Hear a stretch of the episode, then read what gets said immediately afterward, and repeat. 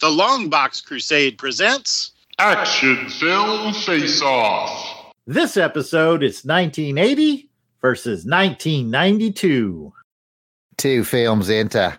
One film leaves.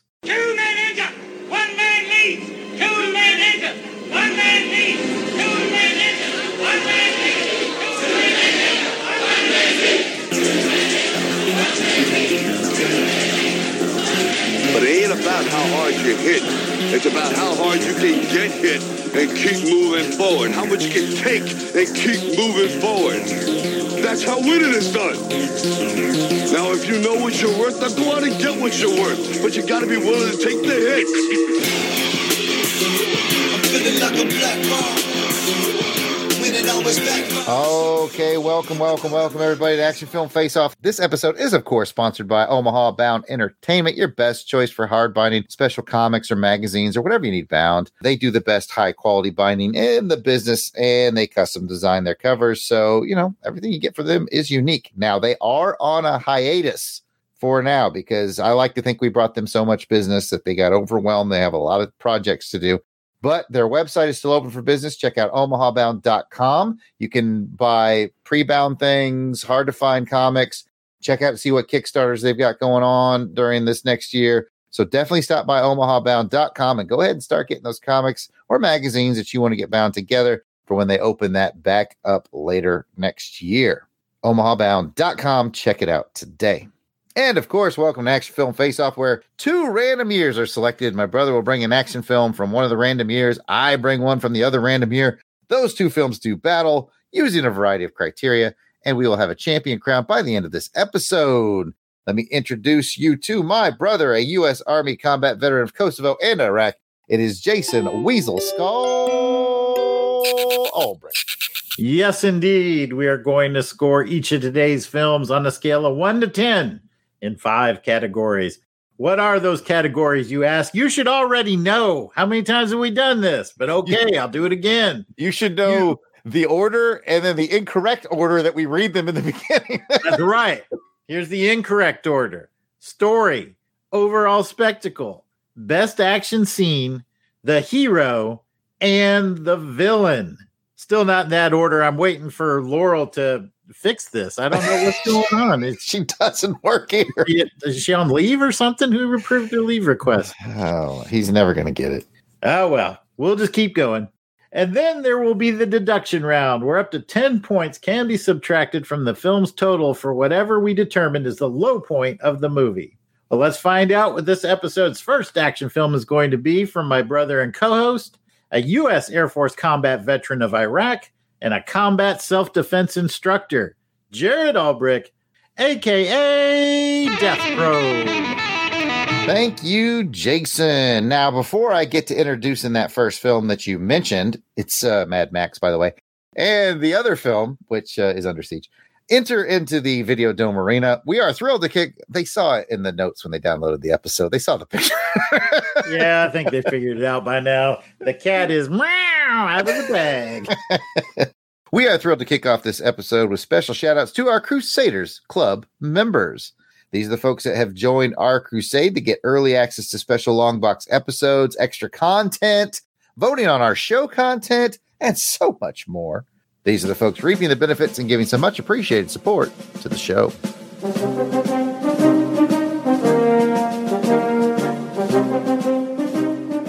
And Helica Wolf, Bill Beer, Blasted or Stash It, Bob Busta, Braxton Underwood, David Collins, you might know him as Battle Wagon, Battle Wagon. The Duchess, Gene Hendricks, Gerald Green, Greg Van Leuven, I the Collector, Ivor Evans, Jeremy L., Jim Jarman, Joe Thomas, John Watson, John and Maggie, Jose Pollo, Mark Hatherley, Maxwell Traver, Miranda W., Skillope.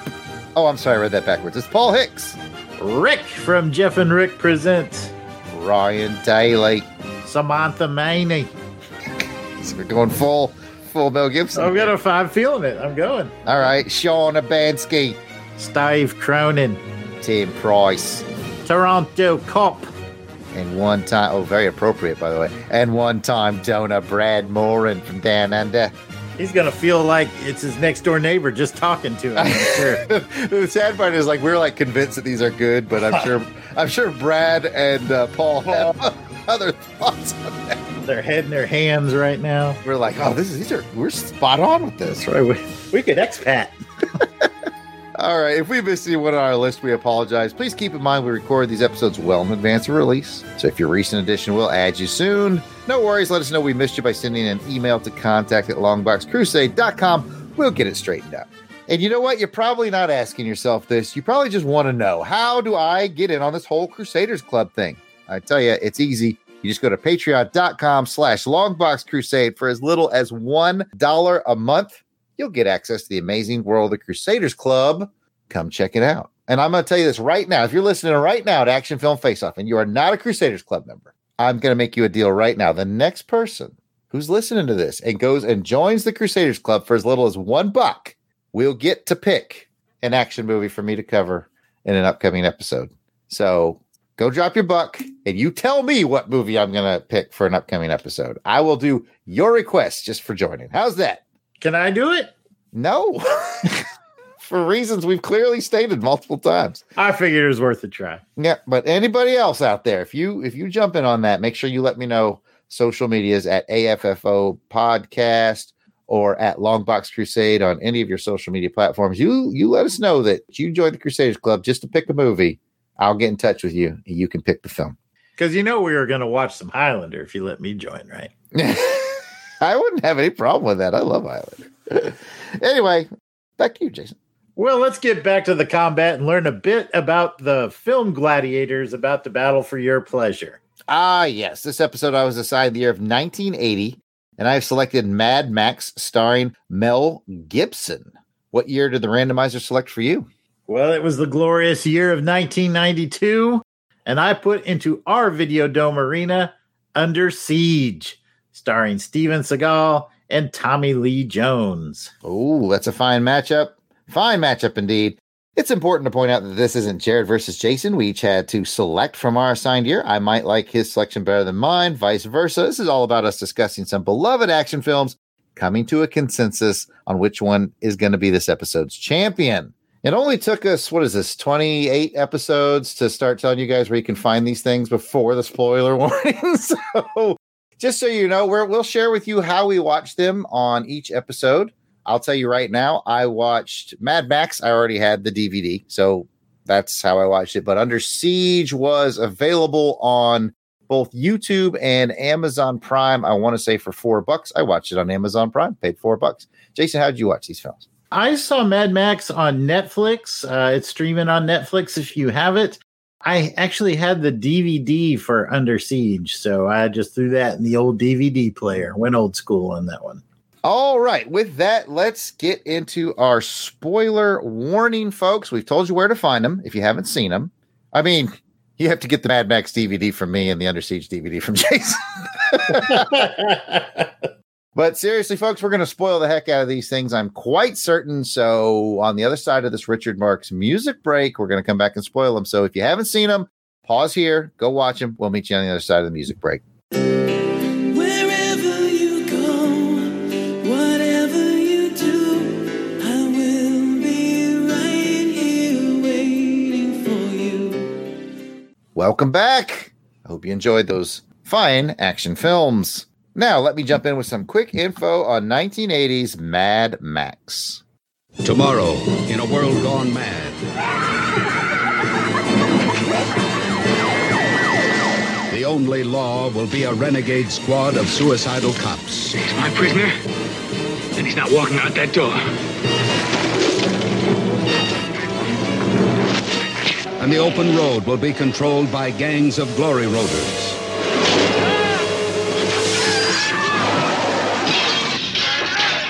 Max is a cop, one of the best. Where does they're out to get you? Scoot jockeys? Yeah, no nomad trash. Hmm. Well, I'll add it to my thread collection.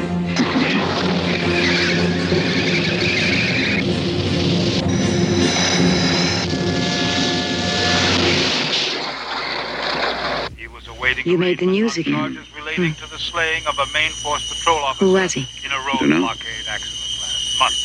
Just another glory roader, I guess. Toe Cutter is a glory roader, one of the most sadistic. Anything I say, anything you say, what a wonderful philosophy you have. Take him away.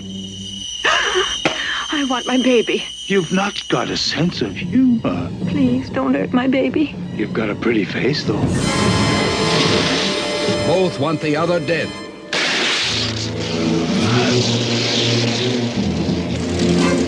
But only one can have his way.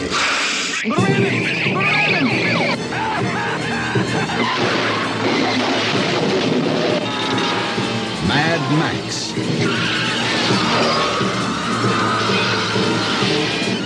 You don't want to make Max mad. Because when Max gets mad, he gets even. American International presents Mad Max, the maximum force of the future.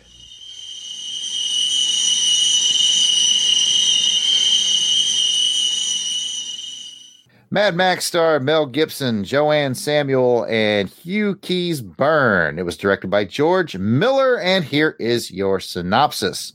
In Australia's not too distant future, life is starting to get wild.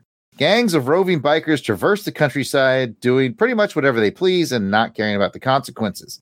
The police force is doing all it can to stop the menace, but they're stretched thin and no one seems to want to help them.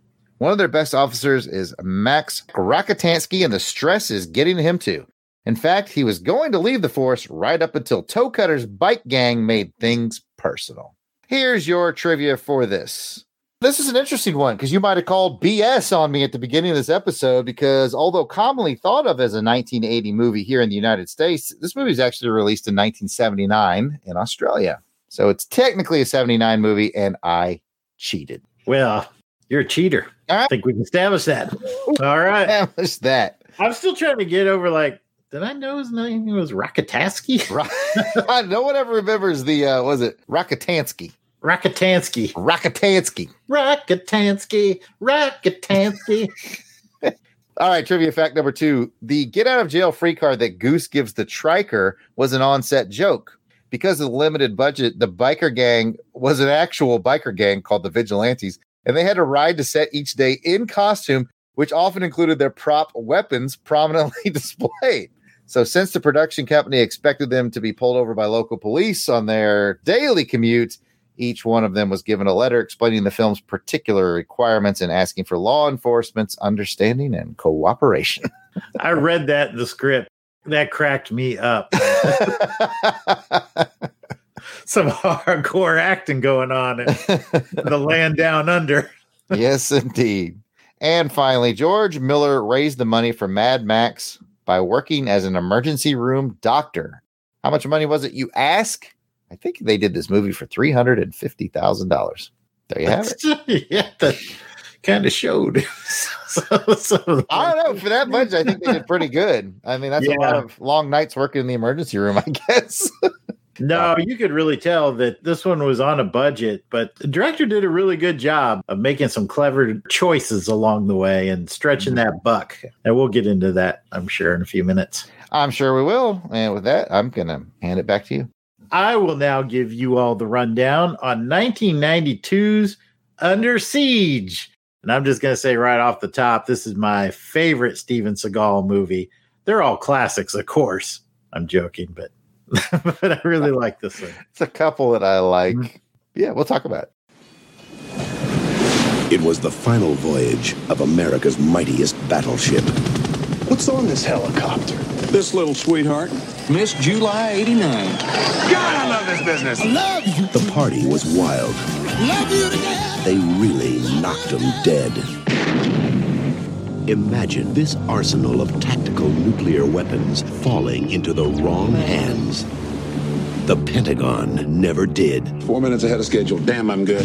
Now, a team of terrorists have taken over. Wake up the president. But there's just one thing they didn't count on the cook.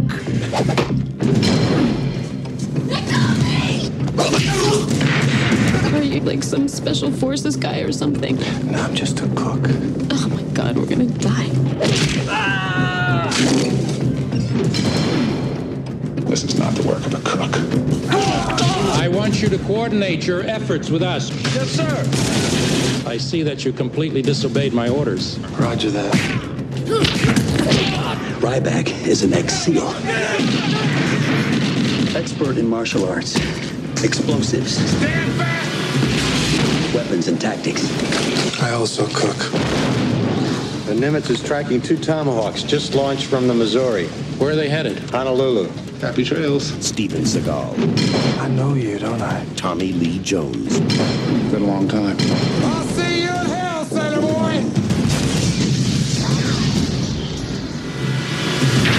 Under Siege.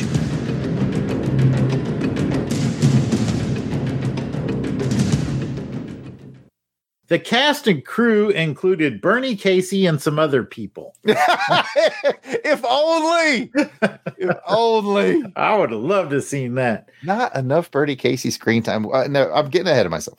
Yeah, yeah. Anyway, cast and crew included Steven Seagal, Gary Busey, Tommy Lee Jones, and Erika Eleniak. It was directed by Andrew Davis.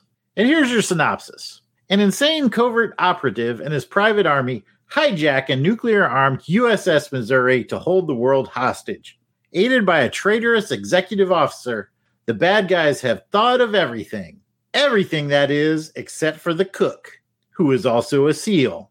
Aided by a stripper and a ragtag crew, it doesn't take long for the bad guys to have the fruits of victory turned into a turd sandwich. A sandwich served on rye. Back. Get it? Rye? Mm, uh, back. Yeah. I thought a long time of that joke. I thought I should get at least a chuckle. Anyway, don't appreciate my comedy. So here's my trivia. So Harrison Ford enjoyed this movie so much that it made him decide to work with Andrew Davis on The Fugitive. Oh, Andrew Davis did The Fugitive. He Got sure it. did. Good flick. Yeah, also good flick. I haven't really heard of Andrew Davis, but I guess I've seen a few of his movies. I think it's because he's got like that common name, Andrew Davis. It doesn't stick in your brain, right? But Right. he's made a couple of movies we like. hmm My second fact is that the USS Missouri in this film is actually the USS Alabama, and many scenes were filmed in Mobile, Alabama. That's for you, Jared. Hey, that's just down the road from me a piece. hmm I've been on the USS Alabama. That's a fun little tour. I've spent the night on the USS Alabama. Always got to one up me, don't you? Mm, no, it was a terrible experience, but we'll talk about that later. And finally, Under Siege is the only movie Steven Seagal has starred in that is certified fresh on Rotten Tomatoes. Uh, clearly, they didn't see Marked for Death. Yeah, we're above the law. Some fine films there that they've. uh, all right, well, we'll Out for Justice. yes. It's funny. It's like all of his movies have three Three word titles. or three syllables. Under Siege, Out for Justice, Mark for Death. I want paid. I actually have a collection, as you know. I kind of collect bad Seagal movies, like anything post about 1994 or so. When was his last good one, would you say? Personally, I would say Exit Wounds. I enjoyed. Was that before or after Under Siege 2 Dark Territory? Because I like Dark. Okay. Yeah, Yeah, Dark Exit Wounds was good. Dark Territory was like 95, I want to say. Glimmer Man wasn't bad either. I haven't seen that one, but I did. I don't know which one came first. I did see Exit Wounds, which was about 2000, 2001. I think it was with him and like DMX. Yes, And I- remember that. And I was like, this is actually better than I thought it would be. Bar wasn't too high for that one. Yeah. They cleared it. Certain expectations. Anyway, now that we have the basics on today's contestants, Here we go. Ladies and gentlemen, Test your might. uh, let's get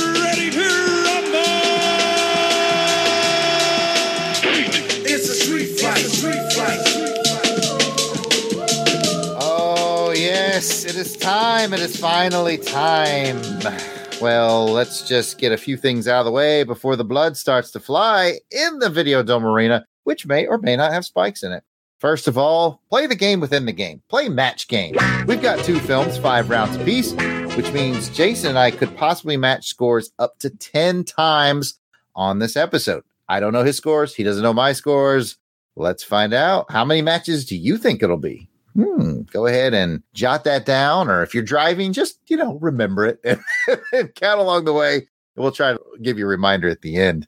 Also, the score barometer. How does the scoring work around here? Well, as Jason said earlier, it's one to 10.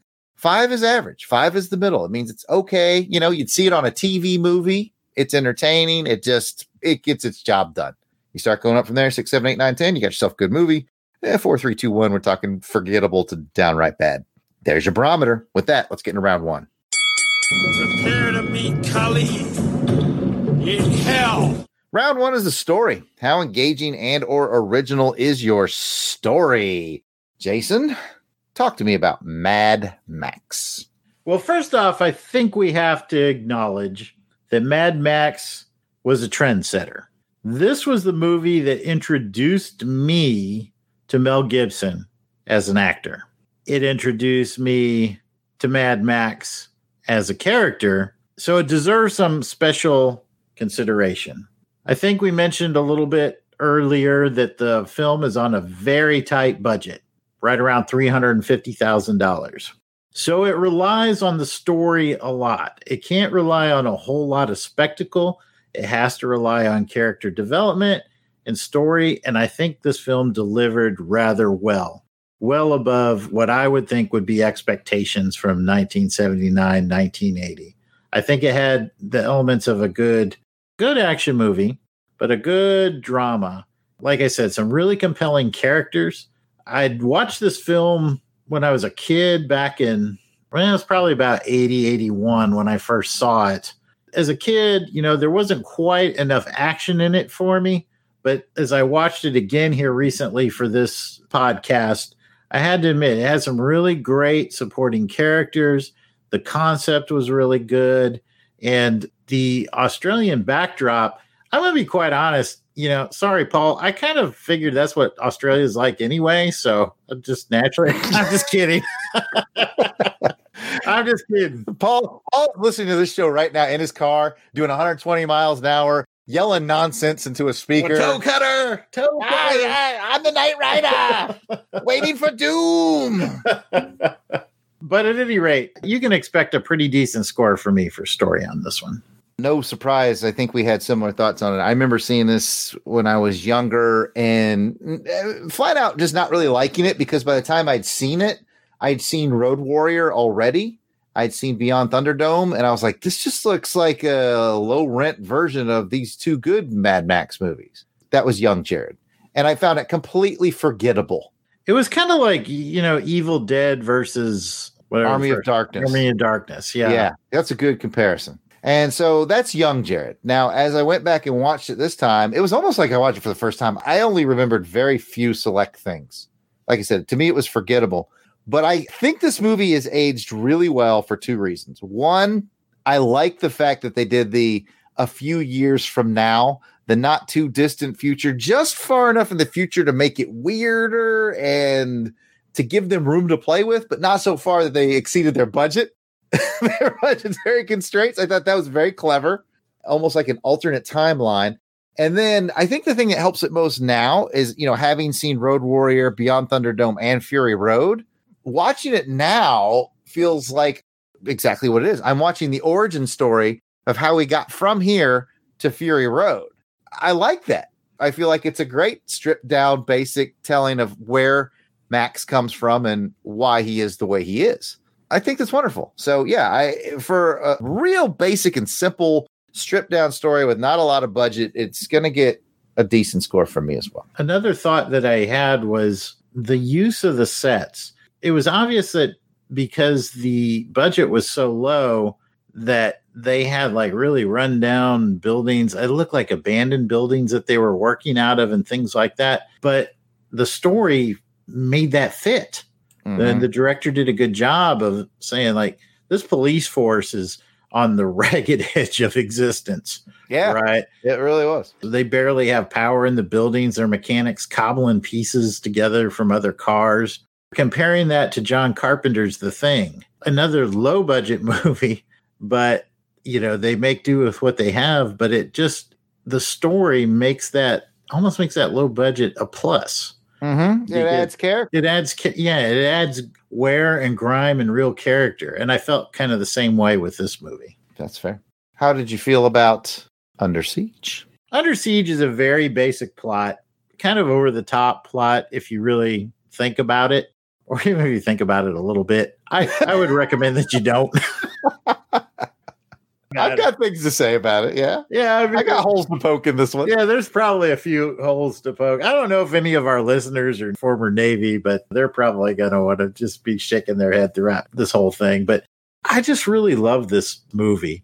I think it's Steven Seagal's best work, and maybe that's not setting the bar too high, but this is actually a really good, entertaining movie.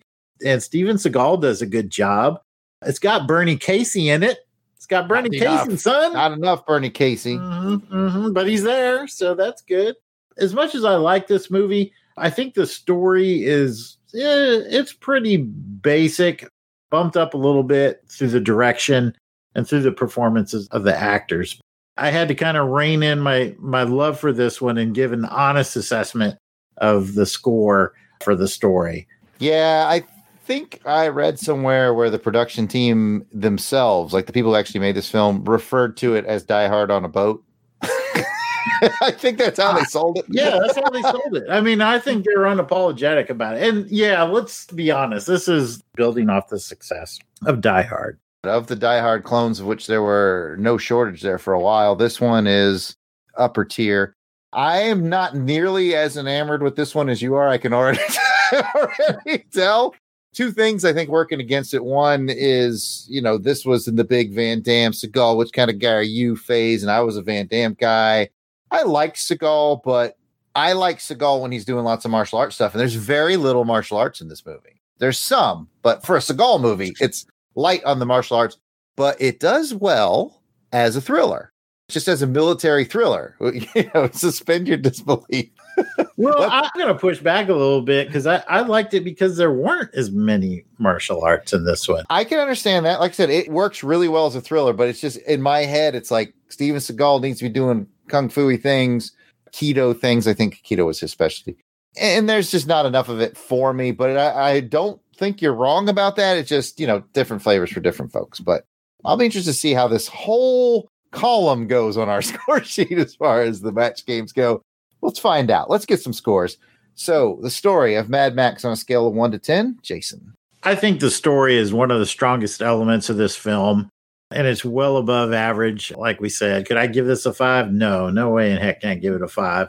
I landed on a seven for story on this one. Strong start out of the gate if you're match game fans, because I also scored it a seven.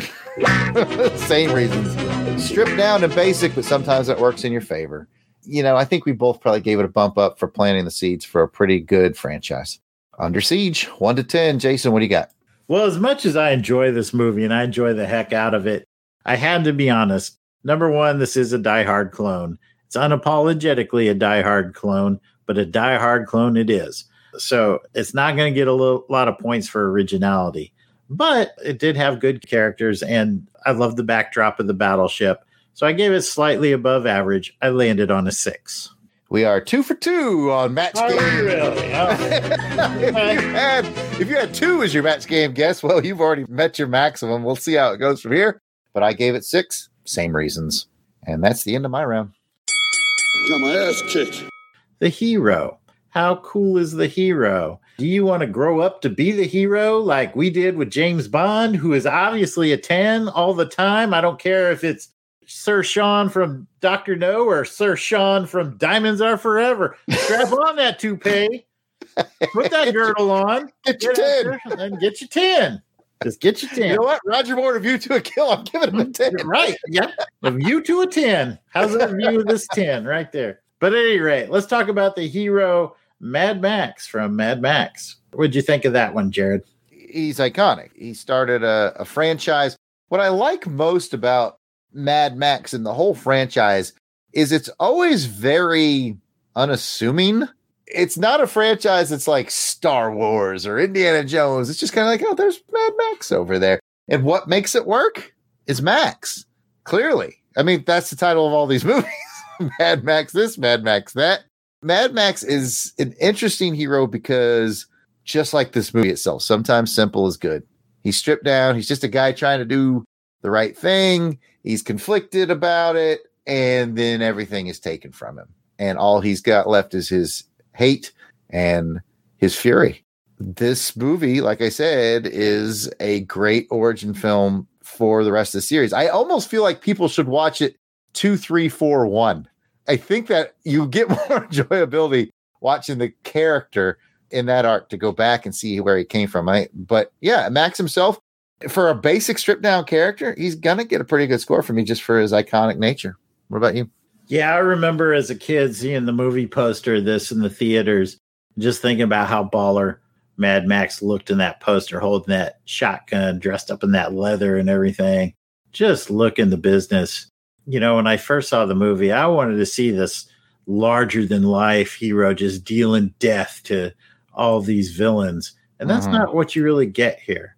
Like you said, you get this guy that's doing a dangerous job. You know, he's a police officer on the back roads of the Australian outback somewhere. They've got all these crazy gangs just rolling around. He's one guy in the car. You get the sense that these folks that are trying to keep the peace, they're outnumbered, they're underfunded, they're tied up in bureaucratic red tape. It's a lot of stuff that just brings a lot of realness. You get the sense of frustration. And the only peace he really gets, the place where he's really happy, is with his wife and kid. And I think I should say, I don't remember the name of the actor who played his wife, but what a spectacular job she did, too. You know, she was beautiful, she was confident, just great chemistry. You could see her as the wife of the lead character. You know, these are things I didn't really appreciate it, you know, and I'm like 10, 11 years old. I want just to see bullets fly and cars doing things that I used to do with my Hot Wheels, you know, you know, but this isn't Fast and the Furious. This is Mad Max. So That's right. so yeah, I really had to reconsider my views on on Mad Max as I watched it again here decades later. I realize what a great character they really created here. So Yeah, I think it's worth mentioning too. We often, you know, in the hero category, lump in something like the heroes. I thought Goose was he kind of deserved his own movie. I really like. yeah, I really love Goose. I don't know why I didn't remember Goose from the Yeah, of years great. ago. And the captain, who you know, how many guys do you know that can rock a no shirt plus ascot look and look tough and baller? Like, While he's watering his plants. oh, he's watering his plant clearly. Like, I'm like, I was like, this is a complicated man right this here. complicated dude who I'm pretty sure could kill me in the blink of an eye. that dude was Jack too. He looked like the bad guy that Harrison Ford fought in Raiders of the Lost Ark by the plane. Yeah. Imagine that guy shirtless. Well, he was shirtless, plus ascot, plus watering his plants. Well, didn't he have like a, a- like one of those walrus mustaches? Mustache. Yeah. He was This a guy was something. he looked Yeah. like a comic book character. very cool ensemble of cops. I mean, even like the B team cops, you know, that were chasing along with at the beginning, they all had no quit. They all absolutely were a brotherhood checking in on each other and all that Mhm. stuff. Yeah. What a great little team they put together. Boy, yeah, let's give a shout out to Goose. You know, one of my favorite scenes, and I don't know if we'll get to it anywhere else in here because it wasn't really an action scene, but was when he arrested that one cat and then the lawyer gets him off and the cat starts taunting him like, "Oh, it's too bad, Goose." Like Goose just like starts whooping his ass, and, and the guy's like, I have it down as my my favorite action scene. "Oh, okay, never mind, I'll shut up then." I'm just kidding. I was gonna do that as a joke later on. I was gonna say that's actually my favorite action scene. But I no. was like, yeah. And that guy, like, he had to beg him off, like, oh, I'm sorry, I'm sorry. And then he did it again. He did it like three times. He got his ass whooped three times by Goose. I'm like, you just shut up and walk out of there, man. Just be glad you're not arrested. But yeah, Goose was like, ah, Goose was my favorite. I want a Goose action figure with removable cast. Anyway, getting off topic here a little bit. Let's talk about the hero from Under Siege, Steven Seagal, Casey Ryback. What'd you think? I like Casey Ryback just fine. I will agree with you. This is peak Seagal. This is when he's, I think, looks the best. I think this is, you know, him with a decent script and good action scenes, good story. And that all reflects well upon the character. I think Casey Ryback is a likable character who got at least one sequel. I'm not sure if there were more than two Under Siege movies I think there were only two. he was good. And then, like we talked about before, we do tend to award bonuses for good ensembles. I really liked the ragtag group that he ended up putting together. My favorite of which being the guy that was just there for the reunion, the gunner's mate who was like from the World War II era. Just getting it done, man. Like the guy I was doing laundry at Desert Storm. yeah. yeah. Yeah, he had didn't have a lot to work with, but I thought it was a fun, fun little crew. Obviously, you like it better than me, so go ahead and tell me your thoughts on uh, Seagal in this. Yeah, I think Steven Seagal, you know, God bless him. How how the mighty have fallen. you know, he's still around doing whatever he does, but back in 1992, he was definitely on top of his game. He was in great shape. He's not a big Arnold Schwarzenegger muscle bound guy, but he kind of like he kind of reminds me of our grandfather a little bit, you know, just that, you know, mm. that type of physique. His muscles, you know, they're not for show muscles, they're for real muscles. He can be intimidating. He really exudes confidence, like a real confidence that I think really made that ragtag crew work. Good chemistry between the bros on the ship and Jordan Tate, the stripper, and just being able to carry those scenes. The scenes where he's kind of squaring off against the uppity officer, the little Vincent Taylor or whatever his name was. Those were really, really I, good. do, I, I do not support that in any way. I'm sure you don't. It's uh, you know what though. Yes. Oh, yes. here we go. We're gonna Yes. do this. We're gonna do this. We're gonna do this. You know what? I, this is gonna be my rant for plenty of these movies. Just strap in for it. Like I get it. It's such low hanging fruit to pick on the lieutenant or the ensign. You know, clearly I've been an officer, so this is near and dear to my heart. But like, it's so tropish at this point. At this point, I just reward movies where the lieutenant or the ensign or you know the junior officer is at least just competent or at least not a coward because like every movie writes them that way. It drives me nuts, man. Because I was a lieutenant, and all I was thinking the entire time I was lieutenant was: A, don't screw this up. B, listen to the guys, and C, for the love of God, protect them. These are your people, and that's what real lieutenants do. Well, most of the officers on the ship thought that exact same way, but we've all known that one lieutenant, and that was that shows one up in lieutenant. every movie. that was that one lieutenant. I'm sorry, they can't all be Bernie Casey, Jared. you got to have the Ensign Taylor, and I thought that was funny, and I thought too that there was really kind of this mystery about what really did happen to get Casey Ryback in so much trouble that the only thing they could do is stick him on a battleship and make him a cook. Oh well, surprise, surprise! He assaulted an officer. Yeah, guessed. Who would have guessed? But the captain had mad love for him too. So there was obviously some backstory there. There's a lot of stuff there. And I think that that's the basis of a good character. Makes you want to know a little bit more about this guy. I guess we're going to get some in the deduction round for the Ensign Taylor scene, aren't we? no, I, I actually won't. There are deductions coming, but not for that. I will say this though, in Casey Ryback's defense, the best thing that the writers did for that was to throw in those just a little bit of charming lines every once in a while. Like when he was locked in the freezer, he was like, You can hear me out there, private. You know what the right thing to do is get my pies out of the oven. that was excellent. Yeah. That Get made him very of the oven. likable. I think the director did a good job handling Steven Seagal, gave him some good lines and really brought the best out of him too. So I definitely think this is one of the best works that Steven Seagal has done in his film career. But having said all that, let's score him. How many points are you going to give Mad Max in Mad Max, Jared? On a scale of one to 10, Mel Gibson as Mad Max in Mad Max gets nice solid eight from me with room to grow in future Mad Max films. I didn't go quite that high. I didn't go quite to an eight. Uh, you're right, though. He does have room to grow. And I thought Mel Gibson did a solid job coming out of the gate. I landed on a seven. Close, but no match game. Mhm. What about Under Siege? Little Stevie Seagal. What did you give him? I have a funny feeling we're going to be flipping these because I gave Steven Seagal a seven for Under Siege, and I feel like an eight is bubbling out of you in just a minute. No, sir. No, sir. We have a match game. I gave him a seven as well. I think oh. that at the end of the day, when I looked at these two films, I said, we've got Mel Gibson at the start of his brilliant career. You know, recently we've had some backsliding, but let's not go into that. Let's just look at the work. just look at the work, look at the body of work. But I thought we had Mel Gibson at the start of his career. We had Steven Seagal right at the height of his career. So I thought they were pretty much both on par at a seven. Match game number three. Okay. Speaking of threes, let's get into round three. Catch you f***s at a bad time. Round three is the villain. How menacing, how entertaining, how memorable is your villain? Jason, I will let you start with the toe cutter. It's like a, it's like a dumb name that grows Yeah. on you over time. yeah.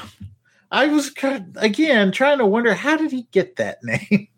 yeah, I think that's like the hallmark of a good name because you're like toe cutter. Toe cutter. The first time you hear it, you're like, that's dumb. then you start to buy it after a while.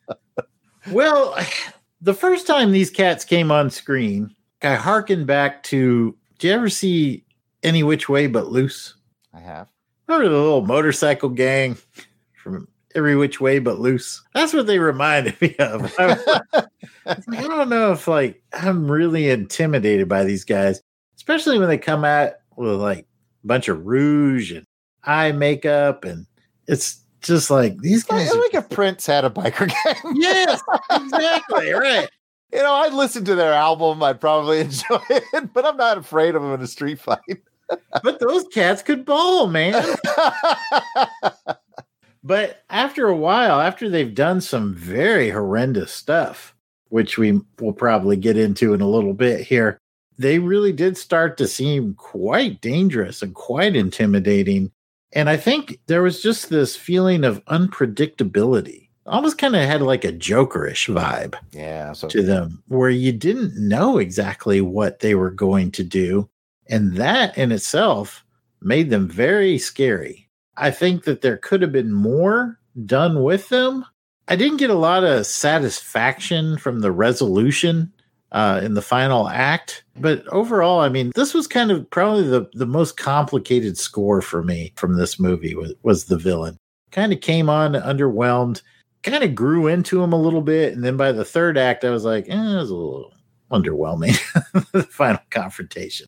I'll shut up and let you tell me what you think. I'm going to agree with you. I thought while they do present a menace, one of the things I mentioned in this category is how memorable is your villain. And when I think back on Mad Max villains, I can clearly think of Master Blaster, Master Blaster, yes.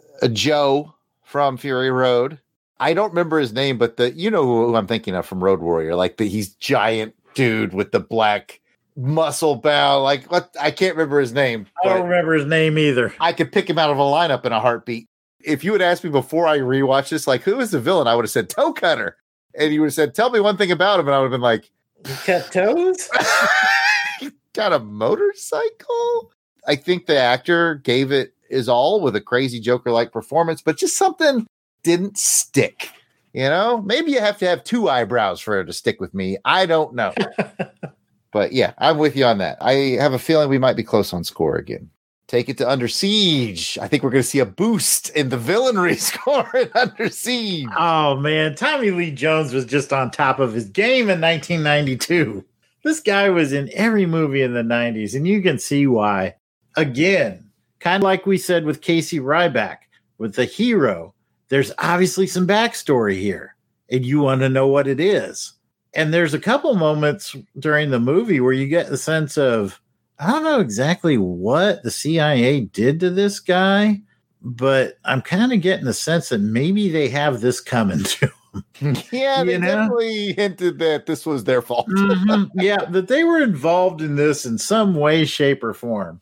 I mean, and that's kind of one of the strengths of the movie. They, they give you a little bit, but you don't really know. And that adds just enough level of complexity to the character to make them interesting. And then you just have the natural humor of Tommy Lee Jones. I just one of my favorite scenes in the movie with Tommy Lee Jones is when Gary Busey's character is dressed in drag and going through the file. He said, "Listen to this. Listen to this." Do I look like the kind of guy who needs a psych eval? Not at all. just the way he delivered that line. It's just like I'm rolling. That's That that's was perfect. gold, man. Gold. Nobody does the deadpan comedy delivery like he does. I mean, that's what makes Men in Black work. You know, Will Smith is the zany, funny, exuberant personality, but what makes Tommy Lee Jones so funny is that he's not funny. He's the deadpan delivery guy. Right. Yes. and again, when you talk about menace, there's that scene where they're rounding up all of the sailors and they have them in line. And then the one sailor decides he's going to try to be a hero and break the line, gets knocked out. And then Tommy Lee Jones kills him and then kills the guy that was standing next to him. And he says, Let that be a lesson. If you resist, we will kill you and the man next to you. And just the way he delivers that line is like, oh, this guy's serious, man. So it's kind of believable, right? Because, you know, at first I'm like, how are all these tough sailors going to be rousted by just a couple guys? And exactly. That's, and that's how it's like, okay, oh, well, now it's not just my life that's on the line. I can get my buddy killed too. Exactly. That scene was so necessary because when I was watching this, and I hadn't seen it in years, that's exactly what was going through my head. I was making my action film face off notes and I was like, this is stupid. No way a United States sailor is going to let these people take a ship from them. Period. They're going to fight back. Take They- their boat. They are going to fight back to the last man. And they needed that scene because right when I was like, I've had enough of this crap, they did that scene. And that was good writing because the one thing that would make me hesitate was I don't mind sacrificing myself, but I don't want to get my buddy killed. Yeah. And, you know, again, Tommy Jones just delivered that performance so brilliantly. Yeah, he was great. It's a Tommy Lee Jones, Gary Busey double stuffed Oreo, man. These are two of the greats right there. They're both really good at villainry, although Tommy Lee Jones plays a really good hero too. But they both have great screen personality, great chemistry. At some points, I was just like, I don't know that you need the two of them, but yet I'm thankful that they're both here. Yeah, I think that's really a, an attribute to both of those actors too, because they did share a lot of screen time between the two of them, and and you could almost say they were co-leads for villains in some ways. You know, Tommy Lee Jones was obviously the mastermind, but Gary Busey had an awful lot of screen time too, and in his interactions with the captain, you could really tell. You know, the captain didn't really care for him that much. The crew just kind of despised him, and Gary Busey just sold it the one scene I remember with him was when he's with that private after they lock Ryback into the freezer. And he says, if Ryback tries to escape, you shoot him right here. And he like taps him like real hard on the forehead, just kind of that over the top. I'm just such a jerk. I'm just going to manhandle everybody. Only Gary Busey could do it to that to that extent and really get away with it. But yeah, he does a solid job as well. Definitely. Let's get to some scoring. Let's go back to Mad Max, Toe Cutter, and crew. One to ten. What do you got? Ah, this is I really struggled with this one, Jared. I kind of wanted to give it a five because the ending was kind of underwhelming, but then there were some scenes in there that really had me rethinking it. So I just landed on a six. I said slightly above average for the villain on this one. Match game number four. I also gave it a six for the same reasons. Just above average, just just memorable enough, but not super memorable for me. Now let's go over to 1992's Under Siege. You've got the sort of one-two punch power of Tommy Lee Jones and Gary Busey. That's uh, it's a duo right there. One to ten. What do you got? Man, I didn't even really have to debate this at all. I watched this movie. I wrote eight down right away and don't regret it one bit. Match game number five. I also have it as an eight. Really good, really good villain performances. Uh, You know, we gave them eights. Heroes got sevens. This is one of those movies where the villains a little bit outshine the hero, just a little bit. But I mean, it's Busey and Tommy Lee Jones. It's a it's a hard combo to beat for villainry, man. That is. All right. Well, I'm going to take us into round four. Get over here! And round four is the spectacle. So, how cool is the spectacle? You know, we're talking the effects, we're talking stunts, we're talking backgrounds, we're talking soundtrack. What'd you think of the spectacle for Mad Max, Jared?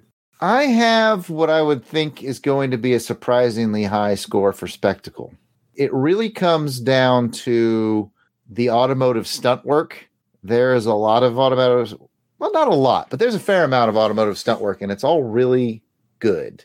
Then I factor in cinematography, which, you know, they're basically doing guerrilla filmmaking on this, but yet, like we talked about before, just getting every mile out of it that they can I love the design of the uniforms. I love the design of the cars.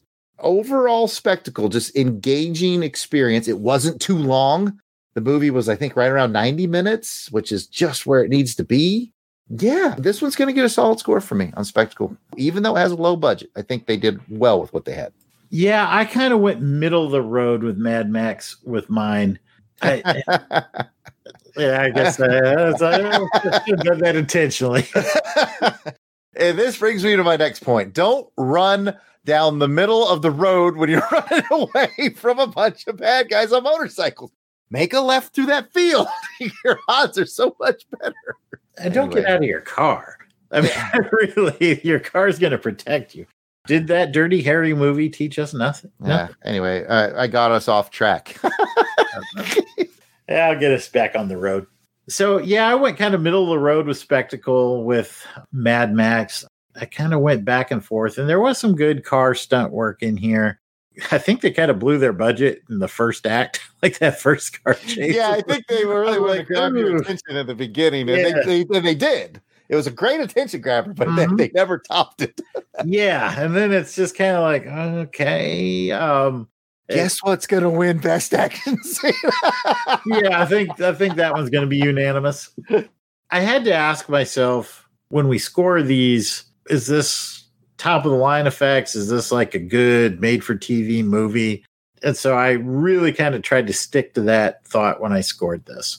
So bear that in mind when we come back and actually throw numbers in this column. That's fair. That's fair. I, one thing about the spectacle that we do wrap up in the spectacle that I thought could have been better. No slight to the guy. Uh, I can't remember who it was who did the music.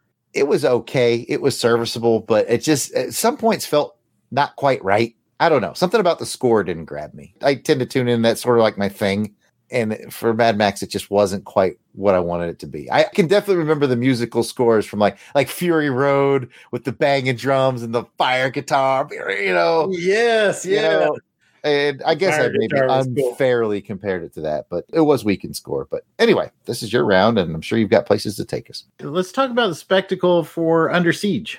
Under Siege is an interesting one for spectacle to me. Again, I'm not the score didn't leap out at me. Again, you know, that's one of the things I always look for. I mean, it was serviceable 90s action flick military score, not terribly memorable for me. Cinematography, not bad, got us through. It had a good pace and it was a good thriller. And that's what's really going to help it with me on spectacle. Because you know, when we think about spectacle, a lot of times we how how engaged are we? Are we checking our social media? Are we kind of zoning out? I don't zone out, so that's good. Otherwise, it, nothing really leaps out at me. Like I'm going to really struggle. I'm going to be honest with you. In best action scene, uh, I think I've got one maybe picked out. We'll see how you break them down. But that's not necessarily bad because, like I said, it's well paced.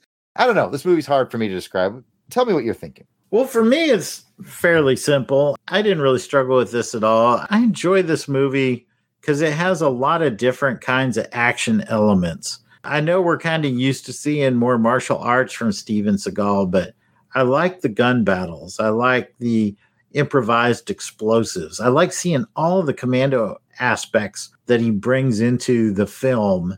I like that he's not just a one dimensional, I'm going to, you know, martial arts my way through these guys, but uses his brain and sets traps and figures out how to link up communications back with his allies back at headquarters and starts coordinating his efforts and things like that. So yeah, it kind of did have a blend of both action and thriller aspects into it, which I I really appreciated. I thought that the backdrop of the battleship was really cool. Always kind of like danger around every corner kind of vibe to it. Just having the massive steel gray battleship on there just was really, really cool to me. And then you introduce the submarine scene, which I thought was pretty cool as well. So, all in all, there's just a lot of great spectacle, tremendous action and thriller elements kind of thrown into a blender, and you'll get a good score out of me on this one. So, speaking of scores, let's do it. What are you giving Mad Max? I'm actually going to give Mad Max, even with its low budget, did a lot with what it had. Could give it a seven. Oh yeah, we are not uh, we're not too close on this one, Jared. I landed on a five. I think there was a lot of five for Mad Max. Defend yourself, sir.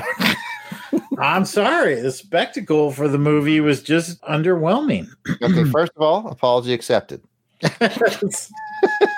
no, like I said, I think they opened kind of strong, and then I think they blew their budget. we were just kind of left with a long period where nothing happens. It is the slowest chase of a biker gang against a family that is so slow, family doesn't even know it's being chased. the pacing was not good, and the final scene was very underwhelming. I think they opened strong and then it kind of lost its pace along the way. And like I said, even in 1980, had I seen better made for TV movies? Heck yeah, I'd seen better made for TV movie action than this. So I went with middle of the road. All right. Sorry, man. Had to be honest. Now let me get this 10 ready for Under Siege. oh, my goodness. I'm just teasing. What did you give the spectacle for Under Siege, Jared? I do suspect this is going to be our first non match game for Under Siege because we've matched in the first three rounds.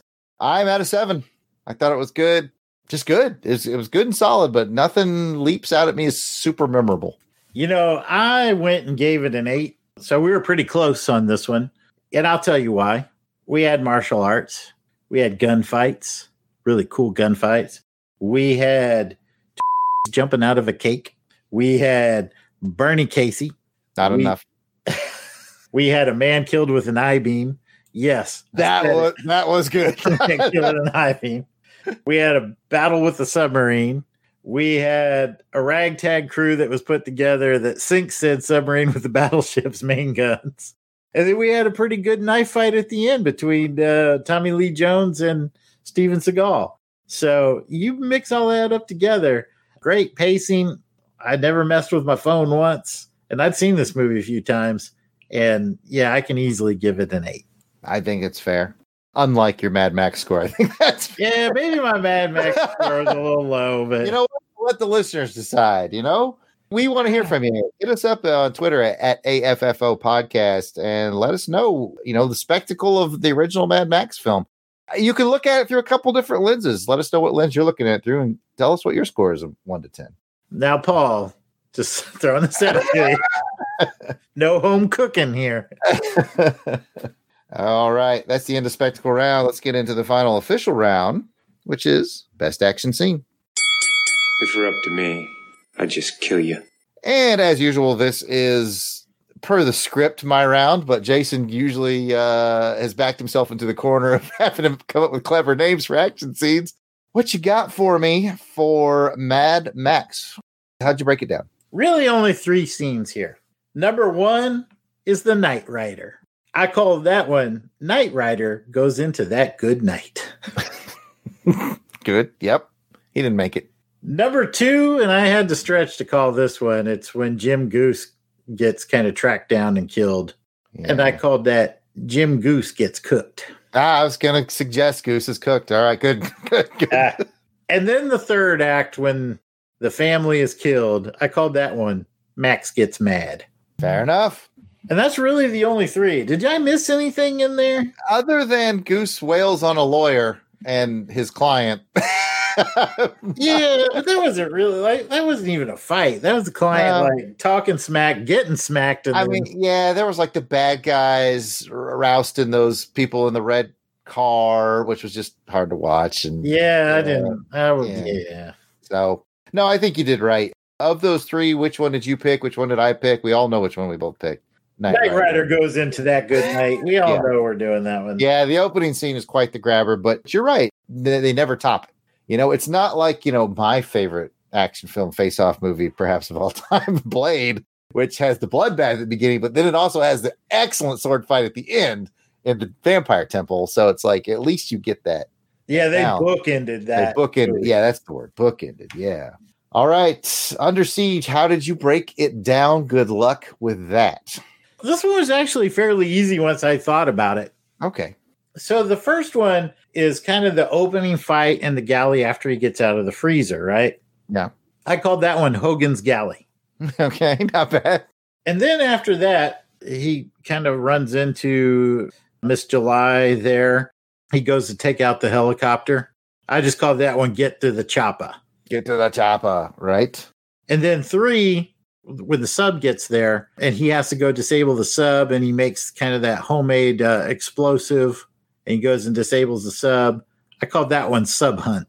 And then this is pretty much the most difficult one because that led into the big battle where he and his ragtag crew go to rescue the crewmen that are being flooded in the fo'c'sle. So he has to go and he like goes down all these corridors and he kills everybody and then he ends up in the maintenance bay and he drops an I beam on somebody and then he knife fights a whole bunch of people. I called that one zero days since our last accident. And then finally they have to sink the sub. And this is probably more thriller than action, but I threw it in there because I really like the line and I just stole it for this one. We still got shells for those. I thought that was good. So after they sink the sub, then Tommy Lee Jones loses his ass, sends everybody away. He and Casey Ryback fight on the battle bridge. And I called that one heads up on radar. He smashes his head into Tom. the radar. Yeah. Yeah. I, I That- thought that was my favorite one. Okay, of all those, which one did you select? I selected zero days since our last accident. I just saw a man impaled with an I beam. Yeah, same here. That was the coolest thing ever. Same here, although I will have some things to say in the next round. There is no next round. We're done.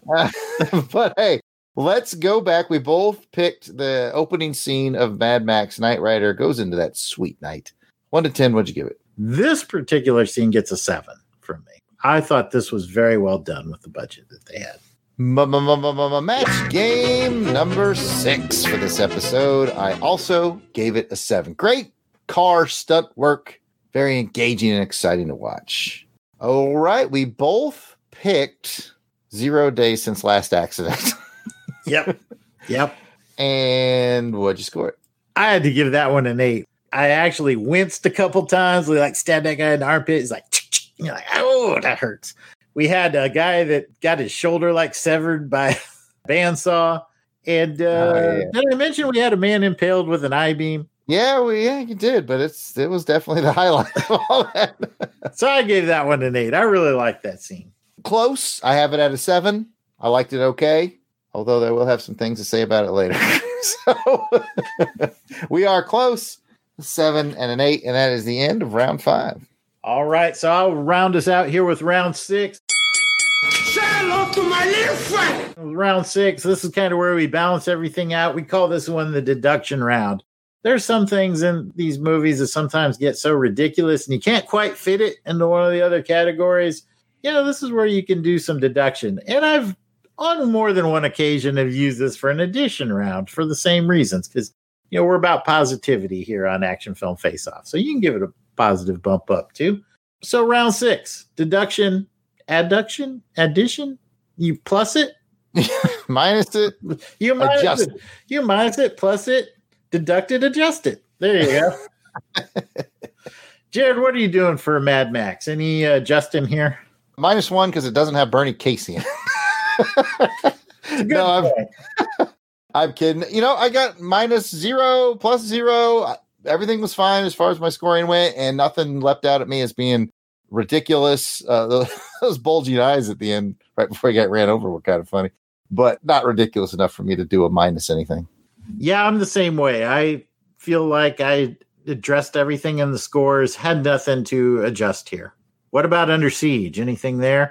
You kind of Hmm. alluded that maybe two things. Fire away. Here we go. All right. I've got a total of minus two. I will break it down.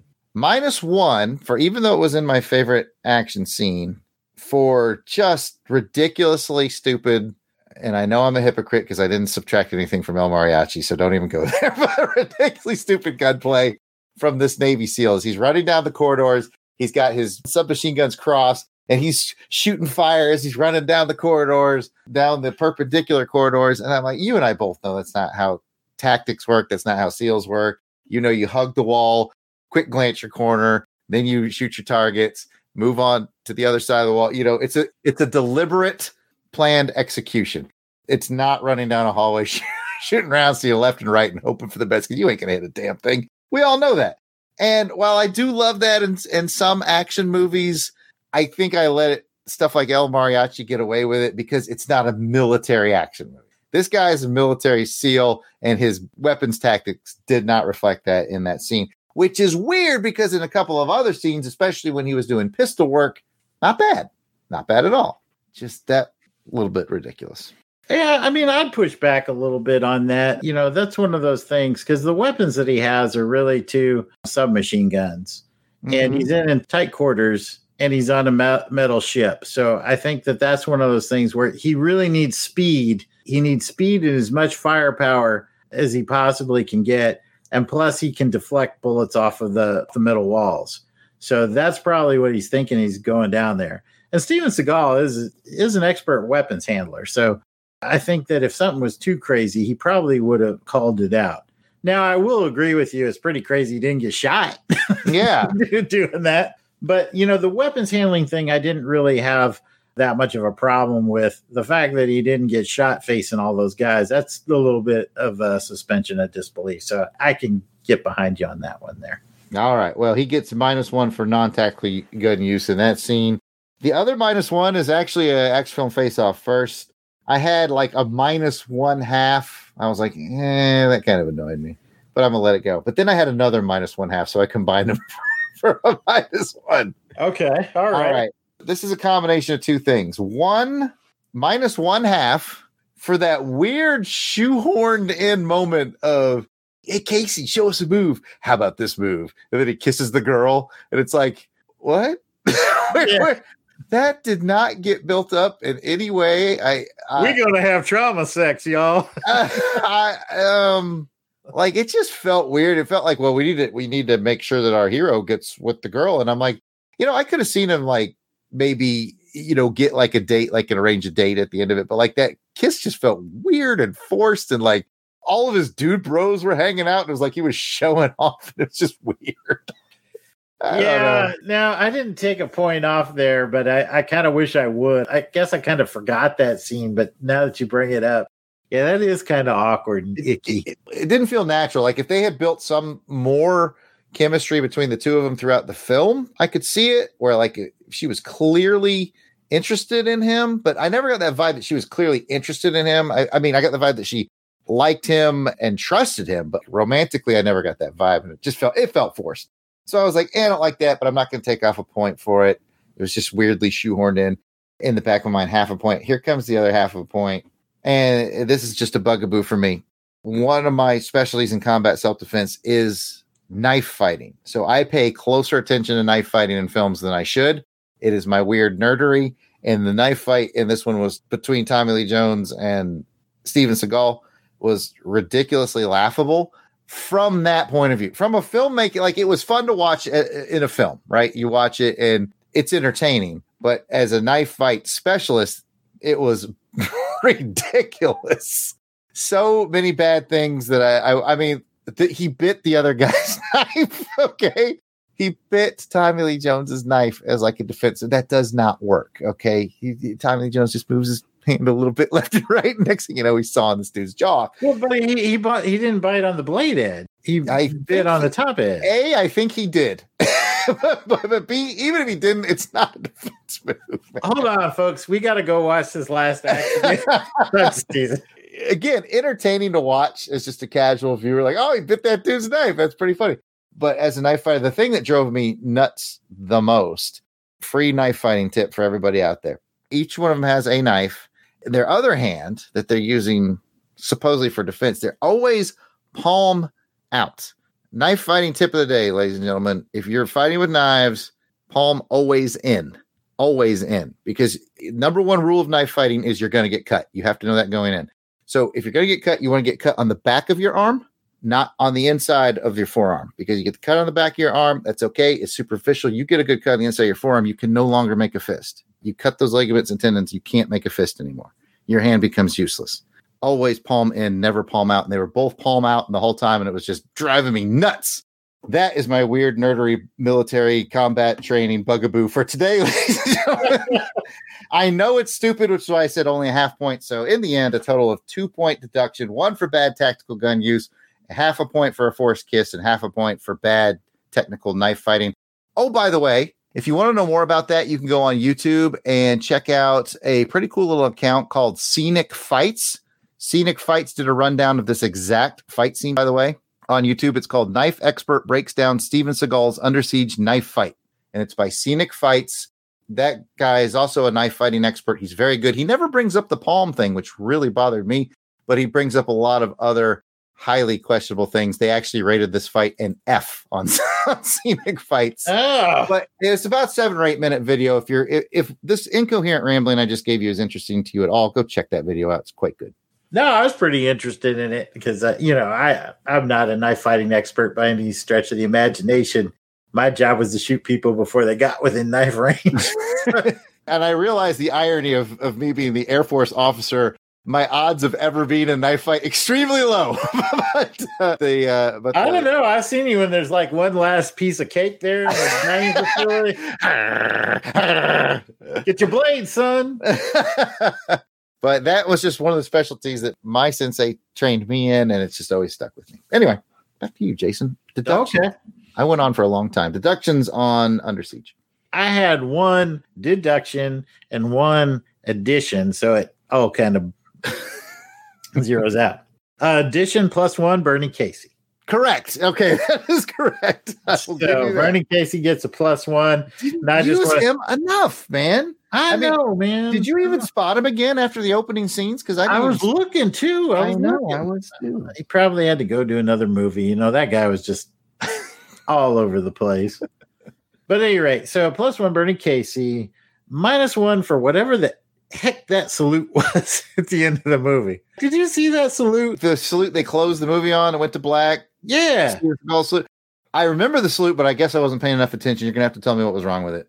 That dude's fingers were like going in all different directions, like it was a mangled weather vane. I was like, get the salute right. If you're gonna do a salute, I mean, it it's a, right. it's your closing shot. I suppose you should nail it. You know, a close up too. and they had Captain Dale Dye, who's like a military advisor on tons of movies, was in the movie. Yeah, He was- I- unforgivable, man. Eh, and so, like, what were you doing that day, Captain Dye?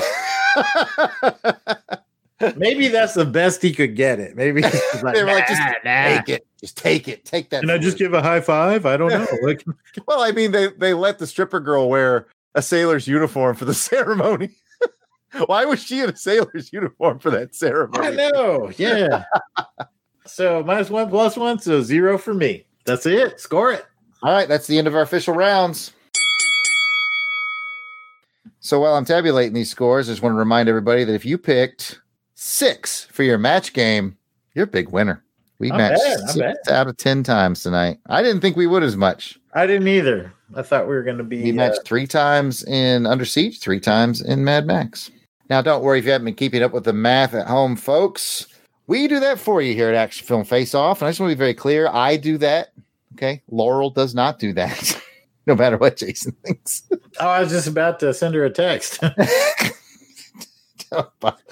Oh, looking at the judges' scorecards, the winner of this episode of Action Film Face Off with a score of 70 to 67, only a three point spread. It's Under Siege.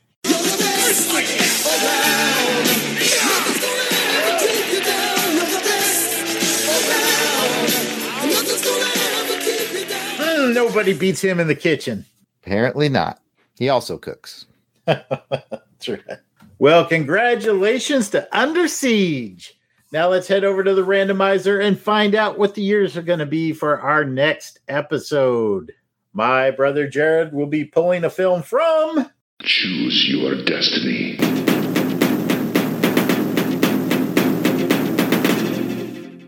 nineteen seventy-six, and I will bring a film from Choose your destiny.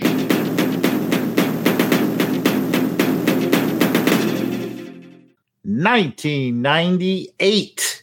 And what will those films be? We'll tease them on social media for those of you who want to watch before listening. Dave, and I hope the rest of you. Or you can tune in next episode to find out.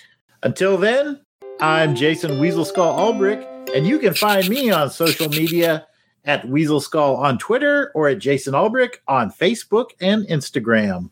And you can find me, Jared Albrick, aka the Death Probe, on social media somewhere. Good luck with that.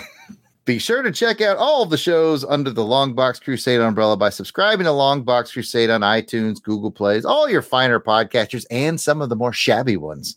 We don't discriminate. You can also check directly at www.longboxcrusade.com. If you'd like to send us a question or a comment, you can do that by hitting us up at social media at Longbox Crusade, Twitter, Facebook, and Instagram. And on Twitter, we have a specific account just for this show. It's at AFFO Podcast. Give us a shout. You want to interact with us with live chat, be entered to win some free stuff on our live raffles. Join us for our next episode of Doing It live stream over on YouTube, second Sunday of every month at 3:30 p.m. Central Time. You get signed up for that by looking up Longbox Crusade on YouTube. Please subscribe to our channel, click the bell so you get reminder notifications of when we go live. Woo! With that out of the way, thank you for tuning in. We appreciate you listening. And until next episode, keep your head down. And your knuckles up. Your palm in if you're not. No kidding. Palms in. Palms in. The intro and outro theme to this show and all of our action film face off shows are done by musical genius Joe November. Check out his SoundCloud at J O S E F L I N 9 9. You will not regret it.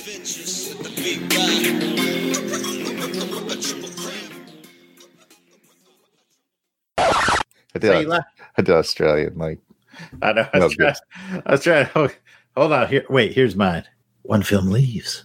kind of that hushed voice. I got you. He drives it because he likes it. Edit that out. It's getting edited out. Rockatansky. Keep singing all you want. I'm edit- I'm not Pat Sampson. Here we go. Yeah, I did that paper shuffle thing. I, I know. I, I won't judge you. I'm sorry, folks. I'm only human. In his own way.